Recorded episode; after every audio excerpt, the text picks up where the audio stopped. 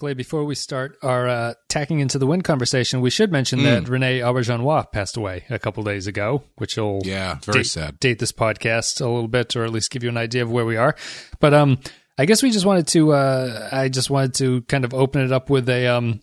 Despite you know the writing kind of failing Odo uh, and him, I think later on in the series of this, I think he's probably one of like the top three or five Star Trek actors of all time. Um, very versatile. Did a, a thankless role for Odo, where I mean, he can even he can turn into a bucket. that's right. He can he can play any part.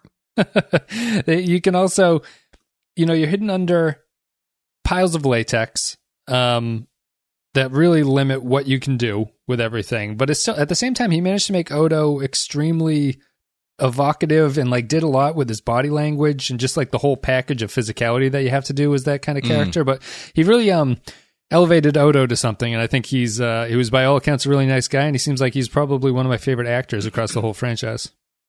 Yeah, he you know he managed to take a, a part that I think could have been um, fairly unengaging or or difficult to get make relatable because of how much uh, la- uh, makeup there was, and he really found a way to to break through it. I mean, even you know. It, it, covers up his face and it covers up a lot of his eyes. He can't really do a lot of eye acting, which is really important. And he managed to get across Odo's character through body language, but most importantly through the his voice and his tone. Yeah. And um, you know, I think that's the mark of a of a great actor, and I think he's he's definitely one of one of the uh, one of the greats. And I my, I don't have I don't really have a uh, an anecdotal story about him, but I was at a at a Comic Con not too long ago, and I walked by the autograph area, and uh, there was maybe three or four Star Trek people there, and he had the longest line. Hmm. I, I I don't know if that doesn't mean anything, obviously, but I just it, it seemed like he was he was beloved by a lot of people. Yeah, he- Um, he, and gets um, well, he gets a lot of um. I've seen a lot of comments on Twitter and Instagram just about he was always uh, in a way that a lot of actors aren't at those things. He was always positive with people, like very friendly Yeah. about being there. Yeah, Yeah, and I honestly I could tell that just by walking by too. You know, he was standing up, he wasn't sitting at his ta- at the table, and he was really engaging with the people he was talking to. And you know, by all accounts, not that I ever knew him, but by all accounts, it seems like he was a great guy. yeah. So sad to see him. Sad to see him pass. Um, it's been a lot of just Star Trek related passing recently, which is a very strange kind of like coincidental thing, but. It is uh it is a sign of everyone getting older and the show is older at this point. He was surprisingly he's Patrick Stewart's age, which is shocking. They they just don't look. Yeah. anything like each other in terms of what their ages No. are. Yeah. Yeah, well, millions of dollars will do that to you, I guess. so, but uh, thank you very I much. I would like to say though, I would like to say, I mean, it's not really that big of a loss if you think about it, because when they get back together and do the reunion, they can just cast somebody else to play Odo because he can look like anybody. That's so true. Yeah. They'll Why are we up- even talking about this? Is what I'm getting around to. You know? They'll cut up the um, South Park chef thing. They'll just take his lines and cut them up into like a new thing when you lose the actor and you just keep going forward with new content. hmm All right. Well, thank you, Just Rene. bring bring bring Jadzia back and have uh, Ezri's actress just wear the Odo makeup. Thank you, uh, Rene Auberjonois. You did you did great. It was a good career, and uh, it's sad to see you go, but you left quite a legacy behind. So let's get into tacking into the wind. It is the next episode of DS9 that we're going to be covering, but first you're going to hear some music. Accessing library computer data.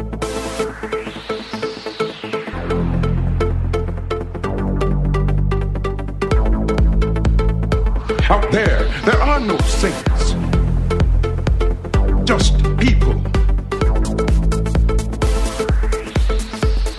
Tacking into the Wind. It is the 22nd episode of the seventh season, aired on May 12th, 1999. Written by Ronald Moore, directed by Mike Vejar. In this episode, Gowron begins reckless attacks against the Dominion.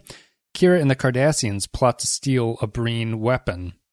So here we are, Clay. This is a um a second one. This is a this is such a Ron Moore script. I think in a lot of ways, like it's it obviously deals with the Klingons, which were his kind of speciality. But I think that it's just I, I once you've seen so many of these scripts, I think the writers start to stick out to you. Where uh, Ron Moore likes these kind of Shakespearean dramatic character interactions with each other where the scenes are 2 people sort of like squaring off against each other. And this one is chock full of those scenes. Yeah. Um. Well, there's there's one omission from this episode that I really think is what gives it a leg up. Um, but uh, this episode, I've been I've been hard on this run, this final run, but I feel confident in saying this is not only the best episode of the final run. I think it's the best episode of the season. Mm, that's big praise. And- You're, you're going bold with your, your take on this one. Yeah, it's it it is front to back. None of the scenes are wasted. Every scene has a purpose. Every scene moves forward character relationships, and uh, it reshapes the status quo of what's going on. It's just it's a it's a really really good episode. I think it's um the, my main takeaway is I, I think I would expand on that and I'd say it's even bigger than that because what this one does is it ties off essentially ties off to it gives a thesis statement about two stories that have been going since TNG. You have the Mhm. Worf and the Klingon Empire story, which which kind of ends here. This is like the end point of that story. And you also have the Cardassian and Bajor interaction, which basically started in TNG with the Ensign Ro episode. It's where they introduced the idea that, that this had all happened, and DS9 uh, expanded on it. But it's um, it's a pretty, it's almost. I think maybe one of my main criticisms of this one would be that if it ties into the arc in any way, it's like why couldn't they have done more episodes that built off of the Klingon stuff leading into this, as opposed to four episodes of Winn and Dukat sitting around with each other? I- yeah. I, I feel mean, there's just the- so much meat on this bone that you could get into, and if anything, I'd say I don't. I don't think it feels rushed, but I, I would have rather even one more episode of Gowron, Martok, and Worf debating what's going on or sort of getting at each other would have been something I think much more rewarding than what we got for the four that led into this. After Martok has softened their defenses. No. We cannot attack Cypridian. I decide what can and cannot be done. You rule without wisdom and without honor. The warriors that are gathered here would not say this to you, but I will. You are squandering our ships and our lives on a petty act of vengeance. I should have known better than to trust you again. If you were a true Klingon, I would kill you where you stand. Fortunately for you, that child's uniform shields you from your rightful fate. Yeah. Um. Obviously, the thing I was speaking of that is missing from this that gives it a leg up is that there is zero Kai Winn and Dukat stuff Yeah. in it. Uh. So there's like no downtime. What's the gone. closest you get to the closest you get to downtime in this is the Bashir and and O'Brien stuff, and even that stuff is pretty good. Yeah. Which is very Um, simple, but it's just them setting up. Just to cover it, it's just them setting up the trap that they're going to lure Section 31 to the station. Sure. Um but you know, it's it's interesting. I mean obviously I would would I prefer more would I prefer stuff other than the Kai Winn and Dukat stuff? Yes, I would. Um but I honestly don't know if adding more would have been that beneficial because how many times can you really do what they do in four scenes in this episode, you know? Like how many times can you really have Martok and and Worf side eye each other over Gowron's questionable tactics, you know? Mhm. Um, I feel like they lay it out pretty pretty uh, tightly in this, where you set it up at the beginning with Sisko and Gowron, and Sisko getting in Gowron's face, and Gowron, you know, making it clear what his intentions are. Sure, and towards- arguably, it's been, it's been running since the previous episode, too, when Gowron arrived at the station. Right. Yeah. Right. Uh, you know, you've got Gowron essentially giving you all of his his his uh, position on his power and on Martok, and then you've got uh, the scene with Worf and Martok where they talk about that stuff, and you know, you get that moves it forward there. Then I think I can't remember if there's another scene. I, oh, the scene where uh, Worf talks to Ezri, which even that two, three episodes ago would have been a throwaway scene, but is is great because Ezri just completely skewers the entire Klingon ethos, which I thought was awesome. Yeah, yeah. and then it and it wraps up with the most uh, with the only person being the the only one who can move the Klingon Empire forward is Worf because he is not of the Klingon Empire, and Right. it's it's it's great. I thought it was awesome. Yeah, it's um. I just don't know if they exp- if they expanded that for three more episodes. I feel like you'd be kind of running in place, you know. That's true. I, I think that if you're gonna, I think you could criticize the pace and just say that Gowron is one of those characters. I think that you could have brought in at the very opening arc, like he makes his decision to come to DS9 at that point, and he he more slowly usurps Martok Sure, in that sure. place. And I think that you Yeah. could have scenes where Gowron actually goes out there with the best of intentions, but becomes because Martok has a couple victories, it kind of Gowron comes around to the realization that this guy is potentially going to be a threat to him down the line. Mm-hmm. Instead, they bring Gowron in knowing full well that that's the case of what's happening. So I, I feel you could not necessarily you don't need to add things, but if just the the pacing of the episodes was improved, where even just one scene in each episode building off of this stuff for the past mm-hmm. four episodes would have, in my opinion, strengthened the final arc as a whole. Because I think that the Klingons' involvement in the war is so important that having them be there for a longer stretch to really lay out and remind the audience of who Gowron is and what all the interactions are with Worf and everything mm-hmm. like that, I, I think would be helpful. But as you say, I think it's pretty much perfect in terms of these two episodes. They get all the points across that they need to, and they make all the connections that they need to. And I think it's a it's a fitting end to the Worf storyline. Whereas you're saying he's the only person who could do this, what needed to be done, because Martok Yeah. is the good uh, quote unquote Klingon. Martok does what Klingons are expected to do. He's never going to um, challenge Gowron in that way. Even though he knows what Gowron is doing to him, he still is like, I'm a warrior. I have to do what we have to do. But Worf, being outside of that, wearing the child's uniform, uh, which is a great little quote, is the only one who's able to step up and finish off Gowron. And it's actually not a bad fight scene between the two of them at the end. It was it was surprisingly good. Uh, they they definitely uh, were covering up some stuntmen by shooting it artistically through like those schematics and stuff. Yeah. But I thought I thought once they cut away from the actual actors and they're like, okay, let's let the stunt guys do their thing. I thought it was actually really good. Yeah. Uh, probably yeah, one of the better Klingon Worf definitely fight scenes. I was thinking about Worf. Worf stabs him at the end, right? Would I, I was wondering if you strengthen the story even a little bit by um maybe not strengthen it, but I was I was wondering if Gowron got the upper hand and Worf had to kill him in a kind of underhanded, dishonorable way just to make sure that Gowron wasn't around anymore. Mm-hmm. Um, they don't Eh, do that. They kind of go the opposite, where Worf respects Gowron at the end and gives him the death yell, a better death yell than he gave his wife, I think. Yeah. in all Yeah. actuality.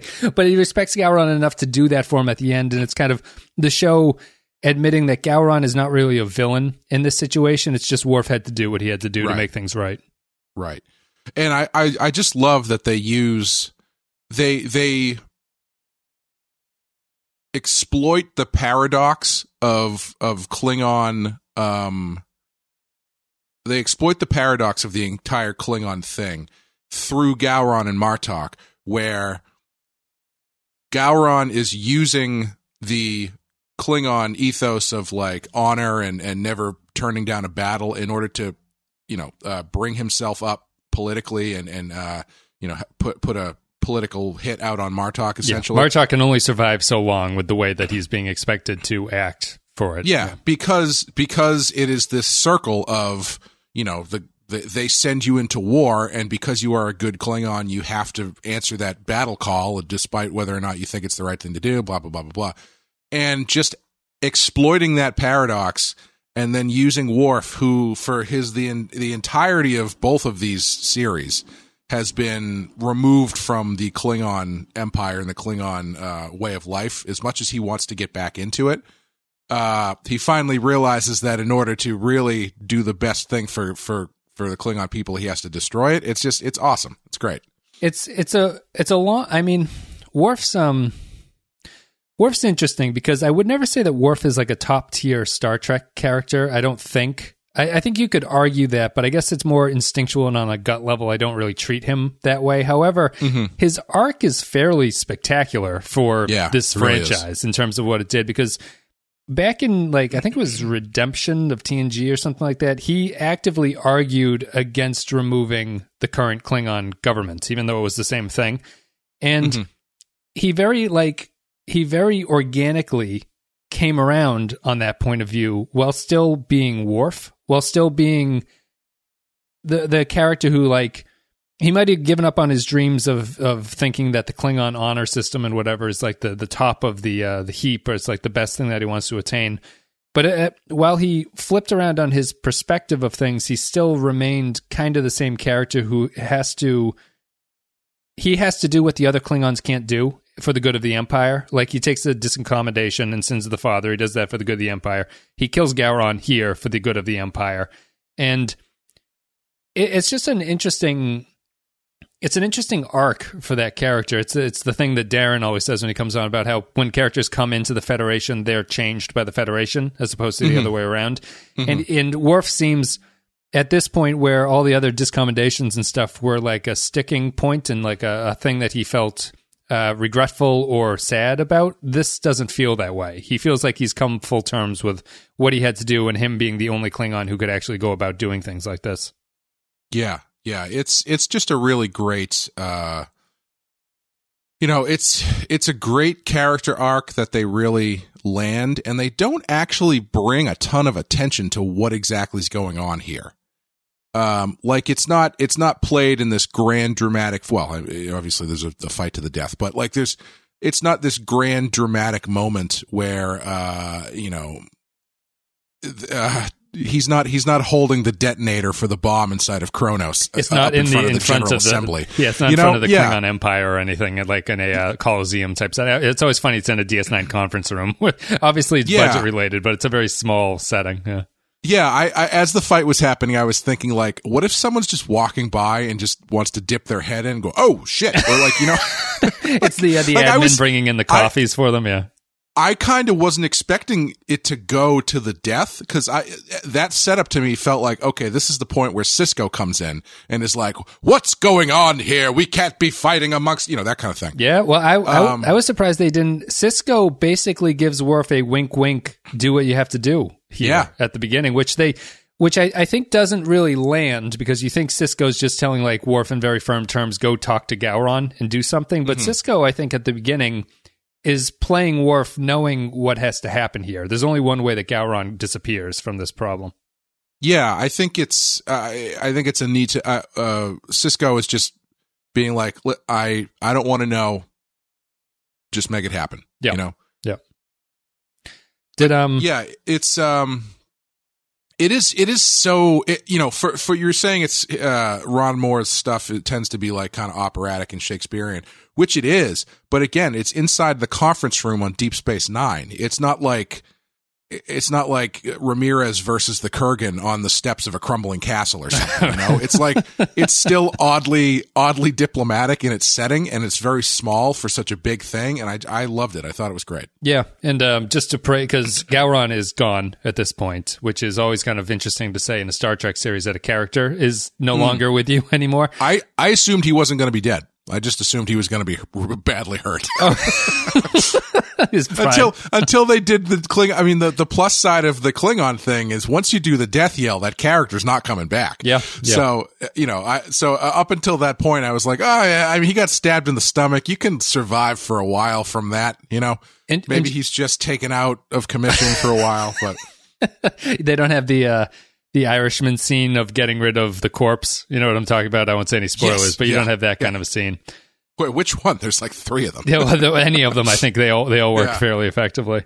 Uh, yeah, I think that, and I just want to kind of remind you that this is outside of the episode itself, but th- d- what we're approaching is basically the latest Star Trek that we ever see in the Mhm. universe. Like, there's no, in this Prime universe that where the end of DS9 is basically the end of what's known about the Star Trek universe and the timeline. Oh, really? Is it the the end of Deep Space Nine? Is is past Voyager? Well, Voyager doesn't take place in the Alpha Quadrant at all, so you don't Oh, okay, you don't right, see right, any okay. of the outcomes of this. Sure. Um, and it was it ran a couple of years past it, but the last episode of Voyager, not everyone knows, Voyager gets home, but you don't spend a tremendous amount of time home with Sure. Voyager. Right. Right. Uh, so this is really like this is the latest that the timeline ever goes. So Gowron not being around, like yeah, I guess it's it hits me on a level of it's quite a wrap up for a lot of uh, the franchise beats. Like the it's a it's a wrap up to the Klingon story, and I think that it's it's it's impressive for being that final with it. Yeah, I and it's it's impressive in its structure to me coming off of the first two or three episodes where you're arguably wrapping up Sisko's arc, but then spending time arguing about food and and like mm-hmm. marital chores and shit.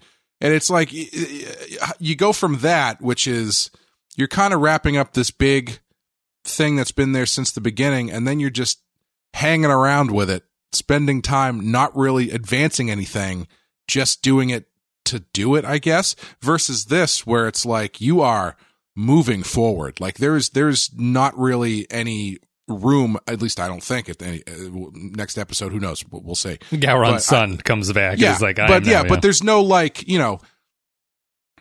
You you have the the removal of Gowron, plus Worf is giving the leadership to Martok.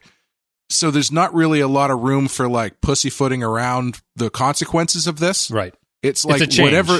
Yeah. yeah. It's a it's a status quo change, and whatever happens next is only going to move it forward. I, unless they spend the next four episodes arguing about whether or not Martok being in charge is the best idea. No, which Mart- I, hopefully it's not what they do. Martok is the chancellor from this point on. okay, Um, good. yeah, they. they I'd, I'd agree. I- I'd agree with that. It's just it's interest. It's a it's a stake changing. I think it's just because it ties into what's been most interesting about DS9, where the prophet stuff is not really interesting because it's so vague and meaningless, mm-hmm. and it's just a bunch of mm-hmm. word spaghetti that they throw at you.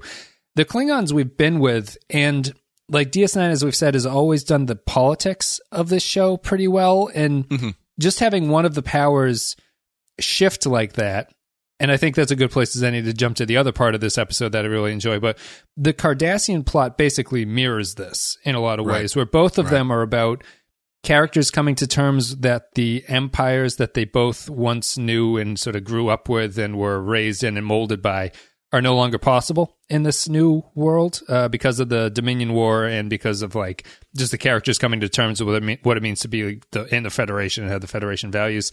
I like the um. I think Damar and the Cardassians is executed slightly less well than the Klingon stuff, but I still like it on some level because I think maybe Damar's point is a little bit redundant because we know that Damar is at this point, and I don't think there's any surprise. They try to hide it as well they can who he shoots at the end, but there's no question as to who he's he's going to shoot in that situation. The only the the best part about that storyline, I think, is the um aesthetic uh, setup of it, where the Cardassian, the three Cardassians, the general, the underling, Garak, and Damar, all have like a Mexican standoff with each other, mm-hmm, mm-hmm. and I just think that that's it's really well thought out. It's the the underling is pointing a gun at the Bajoran that he hates because he wants the old way. Garak sneaks up behind him in a way that mm-hmm. only Garak can and holds a gun on him Oh, and says that you. What's Garak that? is so good. Garak is so good in this You like episode. Best best I'll- I'll just best use that. of Garak in like two seasons. and Garak sneaks up behind him and says, "You don't know me," because he's been changed by what he's gone through. And then Damar is the decision maker about which way that the rest of the Cardassian Union is going to go. And well, I don't think it's as clean or uh, like perfect as the as the uh, the Klingon stuff, I do like the Cardassian stuff at the end. I think it's a nice little uh, thematic match to what goes on with the Klingons. Yeah, I you know, I I even though it's more or less kind of the same idea uh from a from a large view, um yeah, if you're looking at it from a large view, yeah, I, it's probably a little bit less uh less in doubt as to what the outcome is going to be. But I found the uh the meat of that was really the uh Damar and Cardassians as Bajorans parallel and the all of that inner working and, and how like the guts of it are churning around. Not so much the the way it ends up coming out with, you know, Mexican stand that was fine. But like the, the guts of it all churning around with that scene where Damar's fam- fucking family gets killed, Yeah. which was and then and then Kira says like, yeah, what kind of people would do it? That was fantastic. I thought that was awesome. Yeah. Like, all of that stuff I thought was great. Um, the the standoff with the the underling and Kira, and then Garak comes out of the shadows and he and with his gun drawn and tells her that yeah, you're probably gonna have to kill that guy. And then he just fades back in the shadows. That was amazing. I thought that was great. I just you know Garak being consistent in that Odo tells him that he's dying, and Garak's like, "Oh yeah, I won't tell anybody." And then he immediately tells Kira. Yeah, yeah. and then Kira being like, "Yeah, I fucking know this." The Kira in this episode is the Kira that I miss. This is the Kira that I wish had been there for the entire seventh season. Yeah. because she's the the way that they write her in this relationship in this episode almost makes up for everything they've done up to this point, but it doesn't because she's not in most of these episodes. yeah. because she manages to show how much she loves Odo, but also not sacrifice her core beliefs as to like what she's doing in the moment and getting the job done and everything. And that is so much more believable as to how she she would be in in this relationship and situation than them just like, you know, hold, you know, playing fingers finger, you know, playing finger footsie Yeah. and, and at Quark's while they're watching, you know, uh, uh, the Bashir do something silly, you know. Yeah, they. I'll get back to that because I think there's something about their relationship that I would fundamentally change. But I think that the um, I I agree. I think Odo is also good in this because Odo has an Odo line that I don't think I've heard him say in a very long time. Where Garak finds out that he's sick, and sa- a, Odo has a line of, "If I don't want the pity from the woman I love, what the fuck do I care about your opinion?" yeah, basically, yeah, that's a good line. which yeah. is which is really good, a really Odo thing to do. And I I think I like the fact that like Garak Super Spy, who knows everything, also doesn't quite understand the love between those two because he doesn't see that Kira knows it already, which, mm-hmm, which I think mm-hmm. is nice. And the I, I think that their relationship fundamentally, I think the problem with their relationship is that I kind of I wish they weren't in a relationship. I Yes. guess like I don't know if putting Kira and Odo in a romantic relationship that isn't just sort of a deep bond of friendship slash love that doesn't turn into them just going on dates for most of the seventh and sixth seasons. I think that's a. I just I would have the same impact from the story if they weren't like officially, you know, quote unquote, officially together as a couple. Would you you'd Yeah. agree with that? Yeah, I, well, I think it goes to what I was saying. I've said before. I said this when they first got together. Is I wish they didn't get together until the end of the show. You know, I wish that they had that tension still there.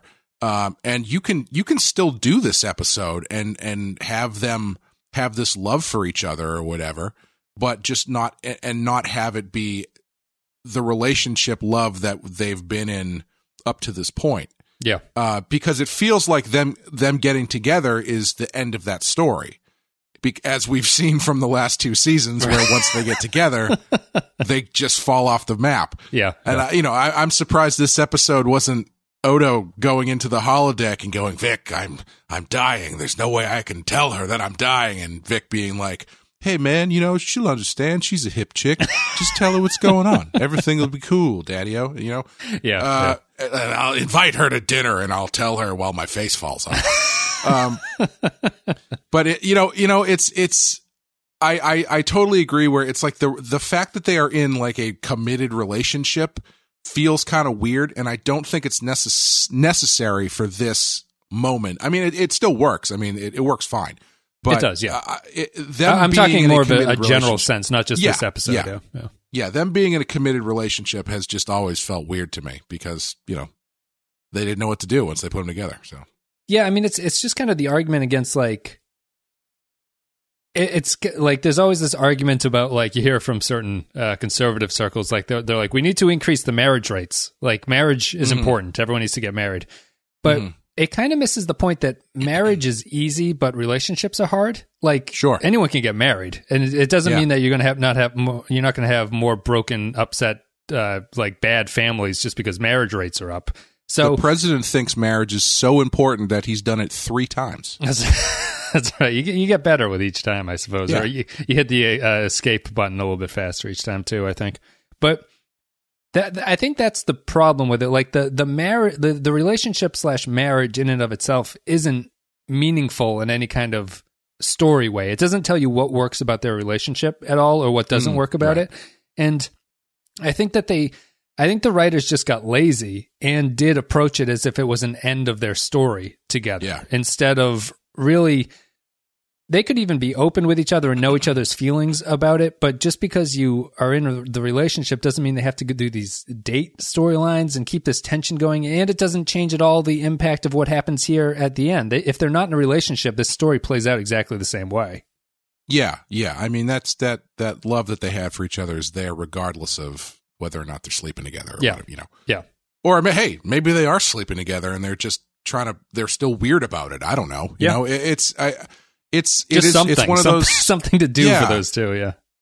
It's one of those weird things where it's like I feel like when you've got that will they won't they thing going on, once they get together, it kind of breaks your story and you kind of start scrambling for things to do with them and the I, I know we've talked about this before the first thing on the on the list is okay i guess we have to break them up now. You know like uh the show new girl which was is you know fantastic show.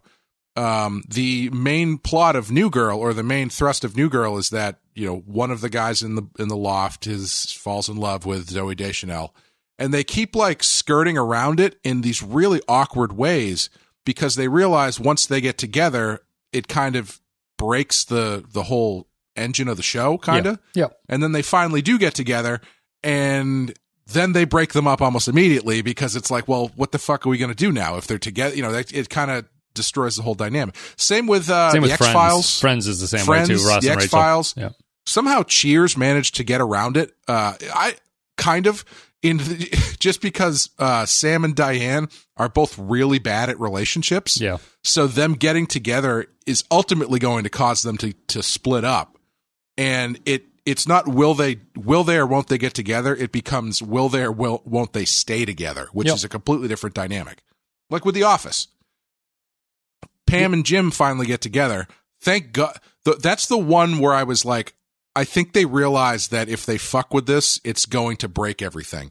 Because they got them together and then they just allowed them to more or less have a happy marriage. It didn't remove them from the stories at all. Yeah. but it it just was like you know what what if for once we don't break up this couple everyone wants to see together and then in the last season when they tried to like hint at that it felt really really off Yeah.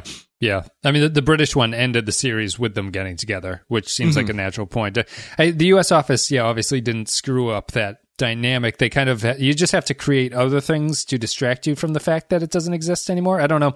I'm not, I'm not familiar enough with the office to really say whether or not it changed the characters in any Well- kind of way, but it it didn't really because they actually kind of they they they got around it by just be, because they were sort of less than um I won't say they were less than the main characters after they got together, but they shifted the the uh, the approach a little bit and allowed them to do stuff inside of what their relationship and marriage would be, which is stuff that everybody would usually have to go to. Like instead of breaking them up, Pam got pregnant. yeah. And so then they got all of the, you know, the drama and wackiness that comes from that. So like they managed to do it without sacrificing the the initial get together. Yeah. If there's enough of a uh, ensemble, you can replace the main conflict with something else and sort of Sure. rebuild from there. Yeah. I think the the failure, the failure comes from something like DS9, where just treating that as a solution to a problem isn't good enough. You kind of have to like fill the void with something. Yeah, because uh, in DS9, Odo and Kira getting together is not the story for either of them. Like Right. that's not built in from the beginning the way the Pam and Jim thing or the Sam and Diane thing is. It's that was something that was tacked on later. So if you are uh ending their stories with them getting together, you're sacrificing what their stories actually were Yep. for the sake of you know if you're if you're kind of if you're looking at your story circle kind of thing here uh you're you're stopping their story at the bottom when they're at their most comfortable even though that point is only halfway through their the main story that they're on Yeah. Yeah. I think I think kira still has to come to terms with uh the the Cardassian stuff and her place in the in the Bajoran play, you know, become Starfleet, all the kind of stuff that they're getting into now. She still has to come to terms with that stuff. It's not just oh, she finally found love. I guess we don't have to use her anymore. Right. Yeah. Yeah. We'll we'll have more to say with about those two when the uh, the series wraps, I think, and then the, into the finale and everything like that. But it is it was refreshing to see them get back to it in this episode and just feel like the characters who were there a couple seasons ago, and not not the Yeah. love not the love smitten two that I've I've grown to not really enjoy uh, the characterization that they did at that point. But it's been it's good. It, they're a nice they're a nice plot to mix in on that side and just have it be like the relatable stakes of what's going on while you have the the greater operatic thing of Damar holding a gun at people and stuff like that. But I think I think the reason I really like this one, and I think this is the best of the, I, I think this one builds off of the previous episode, which I also think is very good. But the, it's more the show is doing the story properly at this point after a little bit of a false start. It's just that um, this one is wrapping up what I consider to be the more important, impactful arcs that the series has gone into, which is basically the war storylines and how like the mm-hmm. politics of the Alpha Quadrant have changed since the start. Mm-hmm. And you know, leave the prophet stuff alone for the for the majority of it. I think they just I think Well- they have the priority backwards about what they consider to be the important part of ending the series. Oh, 100%. And the thing that, that I love so much about what they're doing in this episode and how much they're changing things, you know, as far as the Klingons and the Cardassians and, and the approach to everything, I mean, Christ, even Section 31, uh, is they're treating the Dominion the way that they should have treated the Borg. Like, if the Borg show up, that is a status quo shattering thing it shouldn't just be oh the borg show up we've defeated the borg nothing needs to change you know like uh, that's that's a, a world ending uh, uh, uh, you know star potentially starfleet destroying event is the borg showing up Right. so the fact that they treat the Dominion that way, where in order to defeat the Dominion and win this war, they have to fundamentally change all of these, for lack of a better term, kingdoms Yep. and uh, uh, and their relationship to each other and everything is just it's it's really ballsy to to actually take that step forward in a way that that's what that's what makes it so much different than all the other Star Trek shows is they're not at this point they're not afraid to be like all right we're actively going to push things forward instead of just going back onto the episodic reset. Right, and just keeping uh, the Klingons and the Cardassians the same and everything like that. It would it would have largely been impossible to do that, and I think they're they're fairly effective at showing the change. It is just a it is a point of view of the other races coming around to the Federation's point of view, which is more that just like the the the greater good is more important for things like this. Like the, the other cultures are a little bit more insular in that they have racial traits or whatever that kind of uh, keep them on the, the like the straight and narrow, or at least like kind of boxed in. Where the the Cardassians were the um, authoritarian sort of big brother agency, the kind of Nazi stand-ins, and the Klingons are obsessed with honor and everything like that. But in order for the existential threat of the Dominion to be dealt with, the cultures do have to adapt to basically what the Federation's point of view has been since the start, which is the which is why it's still a Star Trek series. Like there is mm-hmm. no cynicism about that. It's the other the other aliens are coming about to what it means to be human in some way or to have share human values and they're effectively wrapping up the story by bringing those uh, things home at this point. And the the alpha quadrant obviously will never be the same after the dominion war ends. Too many things have changed. And you know, not to not to open up this can of worms, but I feel like what they do in this episode specifically, uh, if not the the arc here at the end, is what they were trying to do in the Last Jedi, but they blew it. Because if you if you're looking at your one to one comparisons, if the Dominion is the First Order and Starfleet and everybody else are the rebels and whatnot, it's the same kind of idea where it's like in order to move forward from this, we have to destroy everything that came before so we can change our approach and move forward. The difference is that the Dominion is like a quantifiable threat where you know exactly what they're trying to do and why changing is necessary. But the First Order is just the empire. Yep. Like there's no there's no weight to anything that they're doing, and also th- what they're doing is no different than what happened any other in any other Star Wars movie. Yeah. So there's not that feeling of oh this is a new threat that requires a new approach. You know, so right it, doesn't it doesn't show you since the since the original rebellion succeeded why just repeating that it wouldn't work for this new group Right. yeah Yeah, yeah.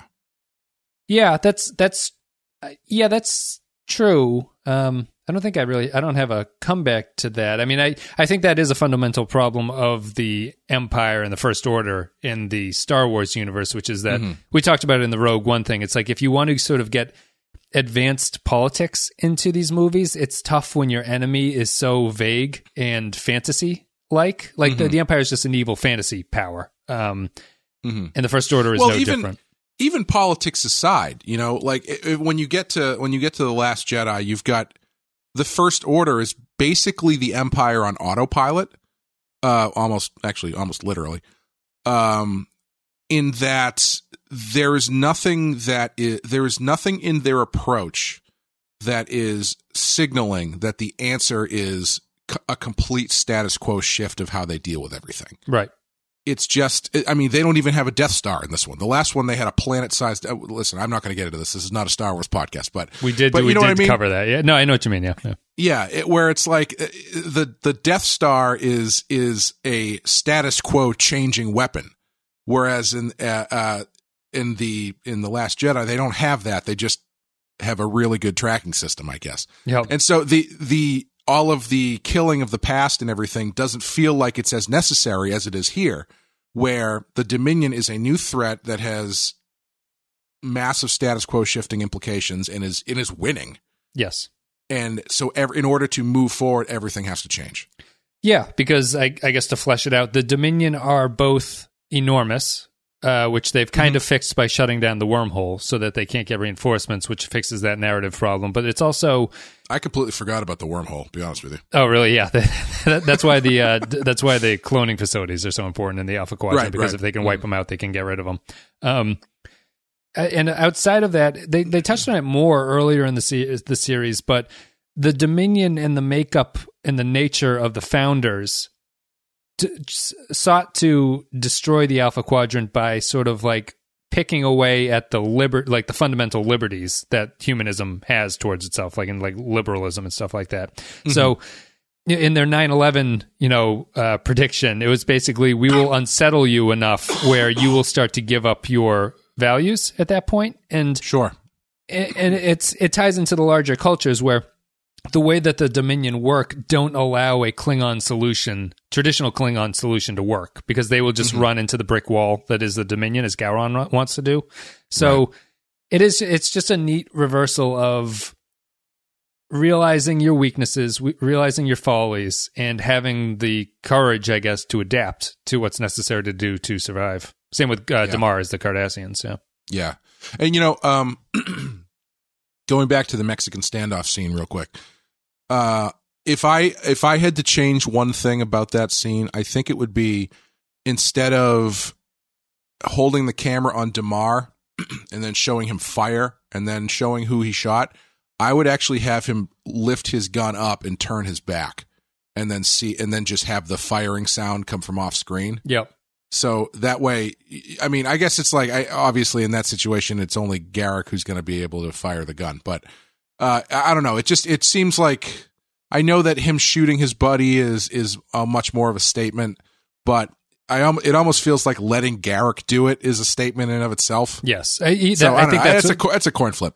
I think that's what's in, I think that's what I enjoy about the setup for it is that whoever pulled the trigger, I feel, Uh, you know, they put a lot of thematic weight on who pulls the trigger. In that case, I, I could also mm-hmm. see the way that you set up that is it's the same where Garak confronts the guy, but you see the shot from off screen before Damar officially announces his presence in the scene. So Damar shoots the guy, but it, it kind of comes as a surprise because you're unaware that he's standing right there instead of Sure. instead of them being like Damar, help me do that. Like the the guy gets a little bit unsubtle with like Damar, like bring us back to the old way, and we'll do that. I think I think that's I probably think- what I don't like about the Cardassian stuff is that it feels a little bit more on the nose as to what they're doing because the characters are literally voicing what the stakes are Sure. in that scene. Sure.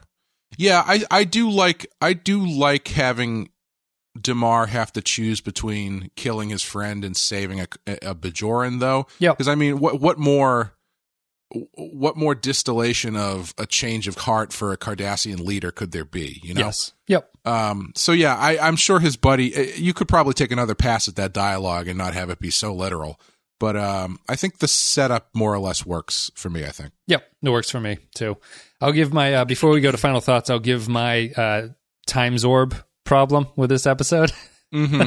so they're on the uh, Kira and them are on the ship, and the uh, Jem'Hadar or the Breen are calling in because they want to check in with the the bridge, and they're like, "Oh no, what are we going to do? Who can imitate her voice?"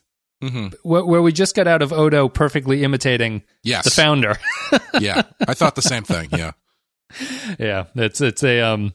And it, what's funny about that is Odo's in frame while people are talking about it. They're like, "How are we going to imitate this person? Let's have Kira pretend to be her." It's like, well, just have Yeah. have Odo do it. And especially since the next scene with Odo is him collapsing because he's been put under too much strain. Yeah, Like having that scene where it's like, oh shit, we need someone to impersonate this person, and he's and Odo's already fucked up. He's not showing it yet, but he's like already at the end of his rope, and he's like, oh god, okay, I got one more thing I got to do, Right. You know, and then he does it, and then he collapses. Yeah, I think that would have been that been fine. I don't know what you really, uh, what benefit you get from having having Kira do it. no, Odo doing it, uh, weakening him at the same time as doing a perfect impression makes sense. I don't I don't know what you get from Kira. Also, Kira, I unless li- it was like unless it was like they went to odo and odo was like honestly you know br- uh, doing vorta is actually very difficult it's, I, I can't quite get the accent right did did she speak while I was in here? I wasn't paying attention. I was a little distracted. yeah, it's i was uh, picking my i was picking my face up off the floor i'm sorry that's my only problem. It's not even a problem. I just thought it was a weird, weird thing. But let's uh let's wrap this one up. Let's go to take a break. We'll play an audio clip and then we'll come back, read some patron thoughts, and give our final thoughts about tacking into the wind. You're still a Cardassian, Garak. You're not going to kill one of your own people for a Bajoran woman. How little you understand me. Put your weapons down, both of you! You want her dead too, Damar. I know you do. But you're the leader of the rebellion and don't want to kill someone wearing a Starfleet uniform. Let me do it for you. I finished installing the dampening weapon. Then let's all get the hell out of here. Not you. I'm still here, Rusot. Damar, shoot him. We can kill them both and keep the Breen weapon for ourselves. I believe in you, Damar. I know you're the right man to restore the empire we so loyally served, the empire we loved. Together, we can lead our people to greatness again. Just aim and fire. All right. So if you enjoyed the content today, that's really great. Thank you for listening. Thank you for enjoying it. But you could also support the show if you so and if desire. you didn't i don't know what to tell you i'm That's- sorry it's not changing, buddy. We've done this for hundreds of episodes. It's going to be what it is at this point. We are we are not like the uh, fe- the Klingons and the Cardassians. We are stuck in our old ways. If you enjoyed the content, you can support the show at patreon.com slash the Pensky File. It's the best way to do it. A couple dollars a month, you get extra stuff like podcasts and all that good stuff. And also, our captain tier supporters get a shout out. Special thanks go to Andrew Turlog, Ben Douglas, Captain Quark, Cardinal Doomsday, Christian Michaels, Christian Pouch, Darth Moss, David Beardmore, David K., Dwayne Hackett, Eric Johnson, HH28, Yarp, Joint Mango, Jordan Cooper, Kevin Reyes, Kyle Barrett, Matt Courier 6, Matt Cutler, Matt Ross, Mike Burnett, Nathan Elliott, Neil Brennan, Nick Sergi, Robert Cummins, Russell Elwood, Samuel Custergrim, Santa, Sean, Tark Latif, Tom Howells, Vault 13 Hero, and Will Yates. Thank you very much, guys, for supporting the show. It means a tremendous amount to us. And now we'll go to patron thoughts. If you're a patron, you can leave your thoughts about upcoming episodes and we read them. All right, Clay. So, Captain Quark says, This is a great episode. I particularly like the theme reflected in both Damar and Worf's stories about the need to shed old ideologies and adapt reform minded leaders. Worf's conversation with Dax really drove the theme home. The fight between Worf and Gowron is about as exciting as you can, uh, can get for watching two untrained middle aged men dueling with prop braids in a confined space on 90s syndicated TV. i was shocked at how quickly that gowron busted up Worf's bat'leth it makes Yeah. me wonder about the structural integrity of that they don't look super strong they look pretty thin but it's a it's a thin stock cardboard. I, I always um I always think it's a little I think they've portrayed Gowron as being a good fighter. He has to be to be the lead Klingon. Like you kind of have to be a, a pretty good warrior. It's just his size that kind of betrays him a little bit because Yeah. he's smaller. Isn't there isn't there that episode where he fights like four guys for for and one of them is a changeling, his buddy's a changeling or something? Or is there yeah, so he not Apoc- fight people in that one? He does get in a fight in Apocalypse Rising. Uh, I don't know who he he fights Worf in that one. I think. yeah. Yeah, Okay. yeah. So he's, he's held his own against them, but they they they don't um verbally go out of their way to talk about how great of a warrior Gowron is. Mm. I think he should be really at that point. Yeah. Um, Nevertheless, I like the outcome, and the episode served as a good endpoint for Worf. One final note I saw this this morning as I rewatched the episode that Rene Auberjonois had passed away. He was a fine actor, and the scenes in this episode demonstrate this. I can't imagine Odo having been played by anyone else. Rest in peace, sir. Point Extra G says Kira and Odo both trusting Garak with their secrets is pretty darn ironic at this point, based on how they used to feel about the guy. There's a character that has developed and that's a character that has developed and changed massively since his first appearance, more than any other regular cast member. Damar is reaching the point where he has nothing else to lose. He's another great character with big development. Odo finally gets to impersonate someone, and alas, good old Crazy Eyes. I'm not. I'm going to miss that guy. Worf has now had a direct hand in choosing the last two Klingon chancellors. Not bad for an outcast. Zam Nuclear Wessel says, Tacking into the wind, it works nicely with the title that all the stories have people acting against their side in the hope of helping their side. Damar kills his Cardassian friend, Worf kills the Klingon Chancellor, Bashir and O'Brien plot to trap a member of Section 31, and the Founder plans to kill Weyoun. I do, I do, I do really like O'Brien's plan because he's like, "What if we lie and then we trap one of them?" And then Bashir, Bashir, Bashir very astutely is like, "What are we gonna get from that guy? He probably doesn't know anything about it." And O'Brien's just like, "I don't know." He knows something. He definitely he knows knows something.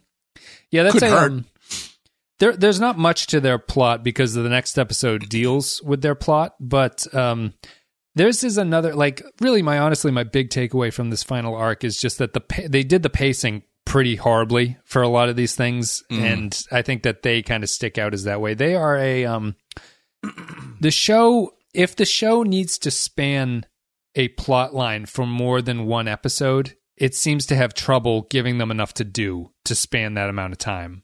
Um Yeah. Bashir and O'Brien are just kind of sitting around is the problem with that one. Like they they have a couple scenes between them, but it's really just them debating about what needs to be done and being like, Odo's gonna die, damn it. And they go, Oh God, and he walks off and they come back and it's like, We still haven't found a cure, and then they hatch the plot. It's not it's not really narratively interesting, it's just happening because it needs to. Yeah, I, you know, I. It's so strange to me because, like, looking at this episode from an like an overview in of its place in the arc, I feel like this episode makes perfect sense to be where it is, even though the stuff before it was just sort of treading water. I don't know why, but it feel like if this was like the second episode of the arc, I feel like it wouldn't be super. It would be weird because Yeah. you're doing so much big shit that it feels like it needed five episodes to build up to this, but it was five episodes of not really building up to this. right. So it's, it's really it's really weird where it's like, oh, this is the perfect sixth episode for this ten episode arc, but then you think about what the first five were, and you're like, uh, yeah, I don't really know how the pepper sequences really led into the Yeah. this one. No, hundred percent.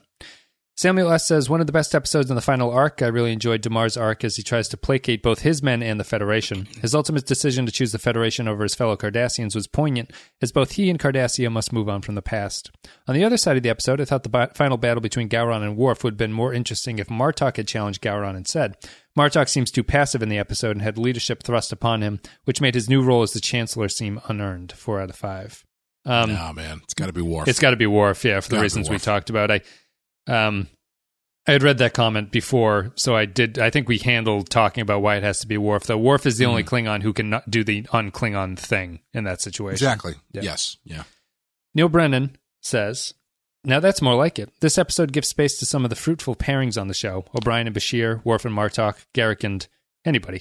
Got me thinking about the balance of enemies in the show over time. Feels like a long time since the Jem'Hadar were more than just background players or plot devices.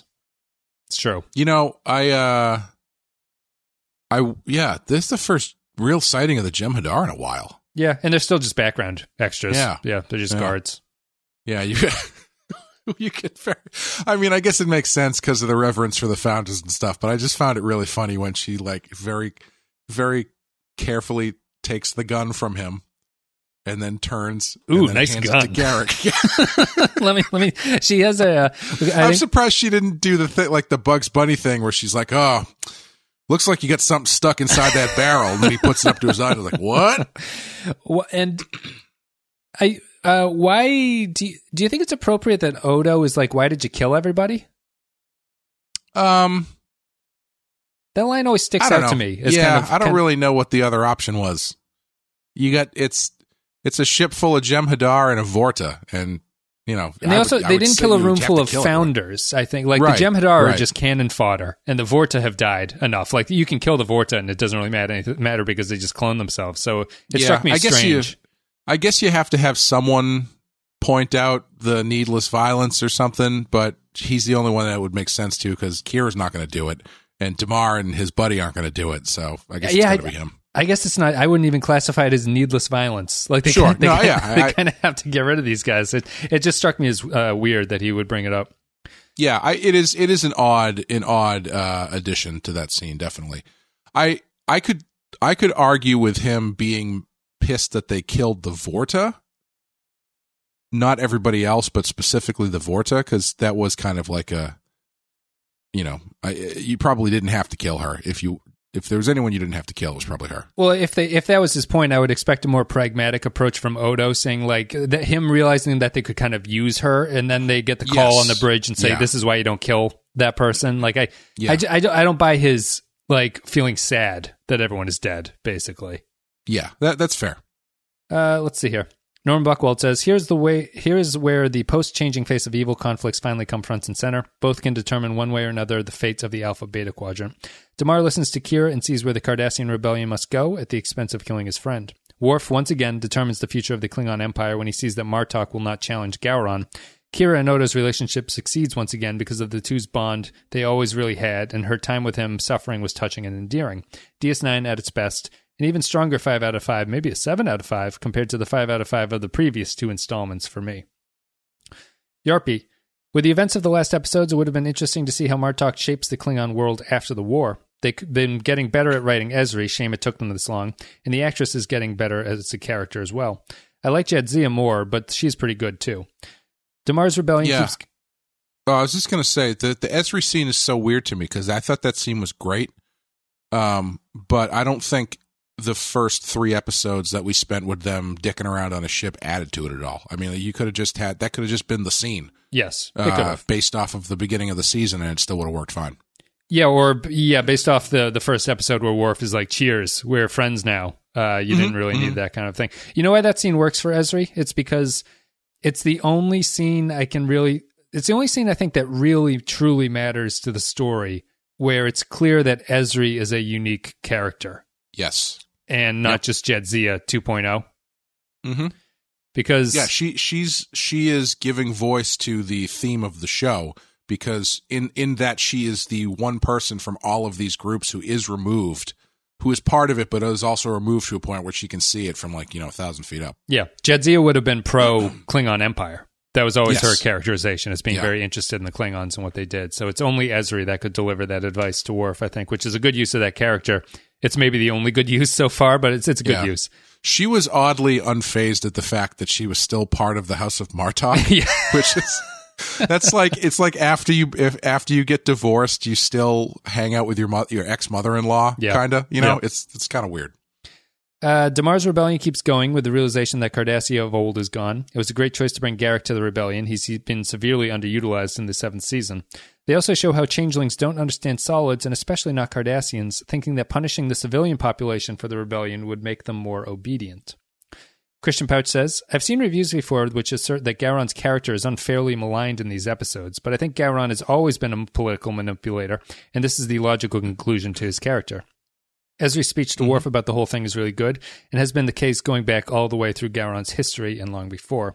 The hijacking scene is great, as is Garak throughout those scenes. Surprise, surprise, Damar is amazing in this episode.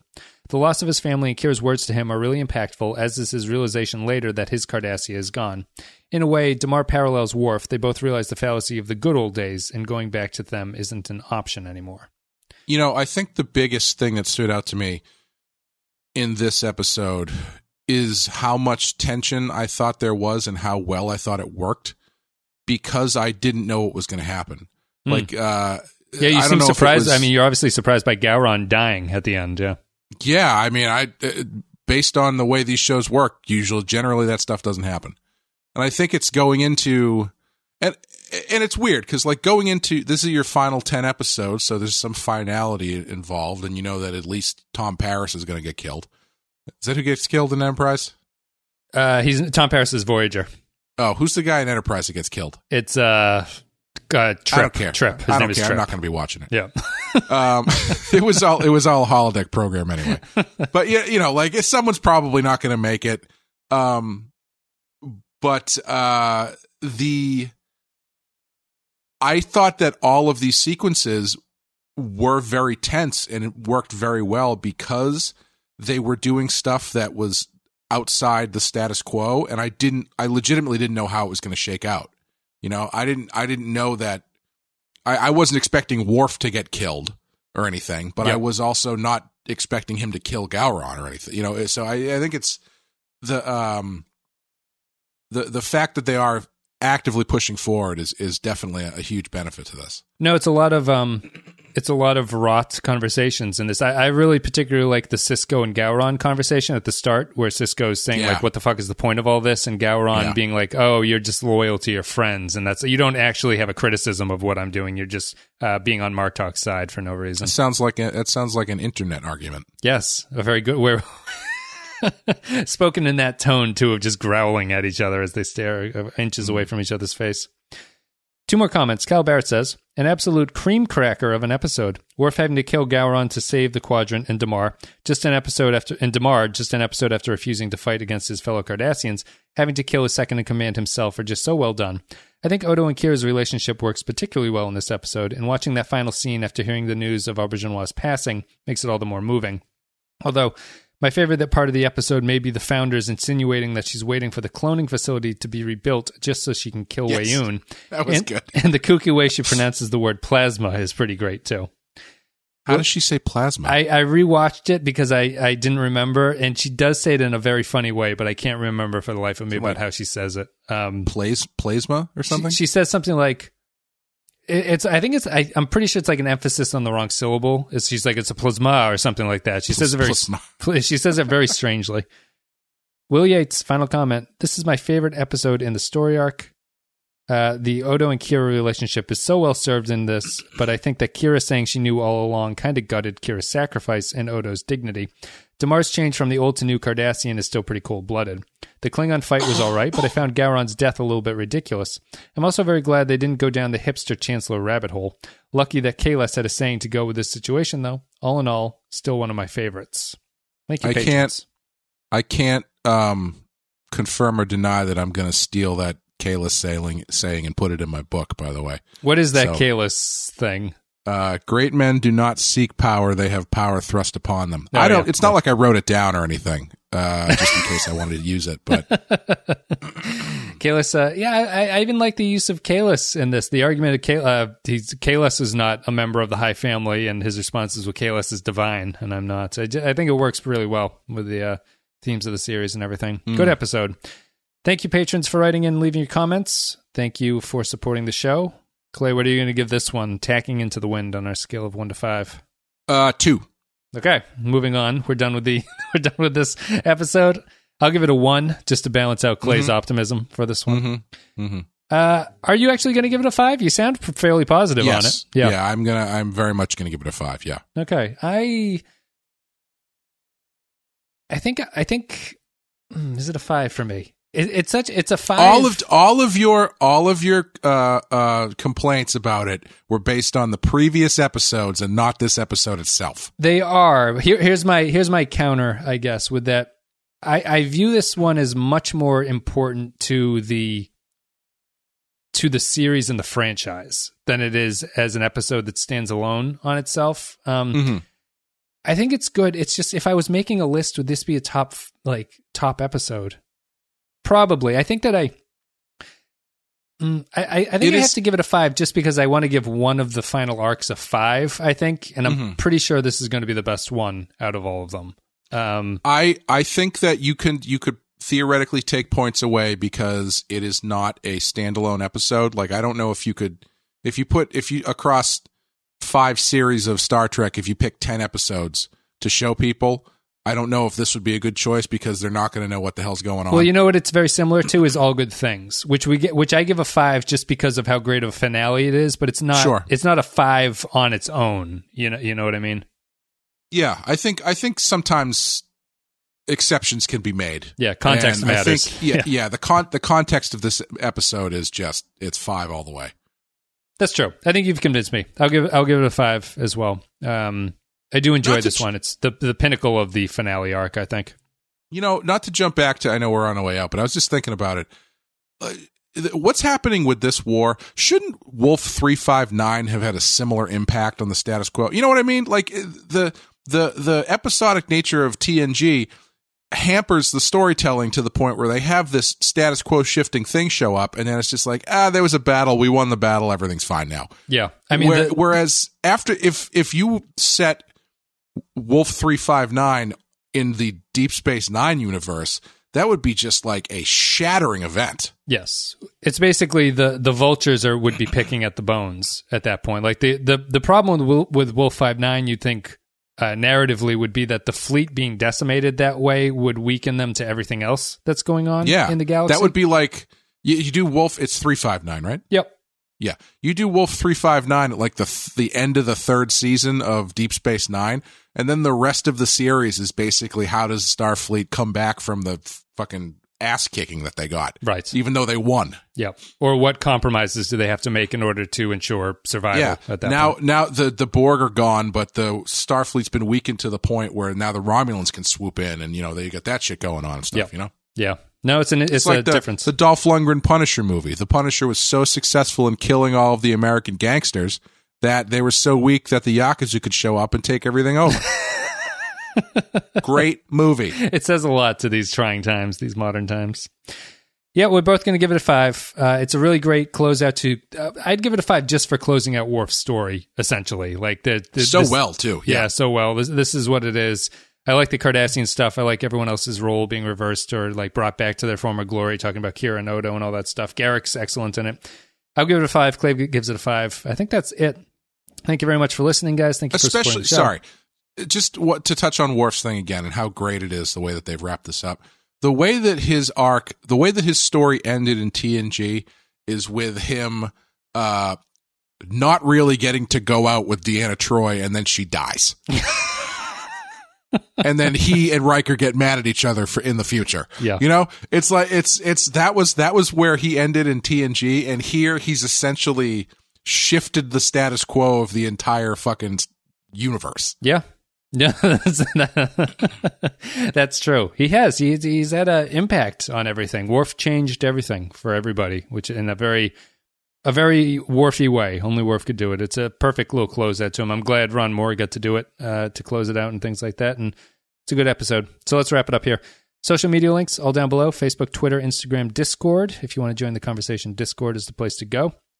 Support the show patreon.com slash the Pensky file. Patreon.com slash the Pensky file. A couple dollars a month, you get extra stuff and you support the show. Clay, do you have anything you want to say before we wrap this one up?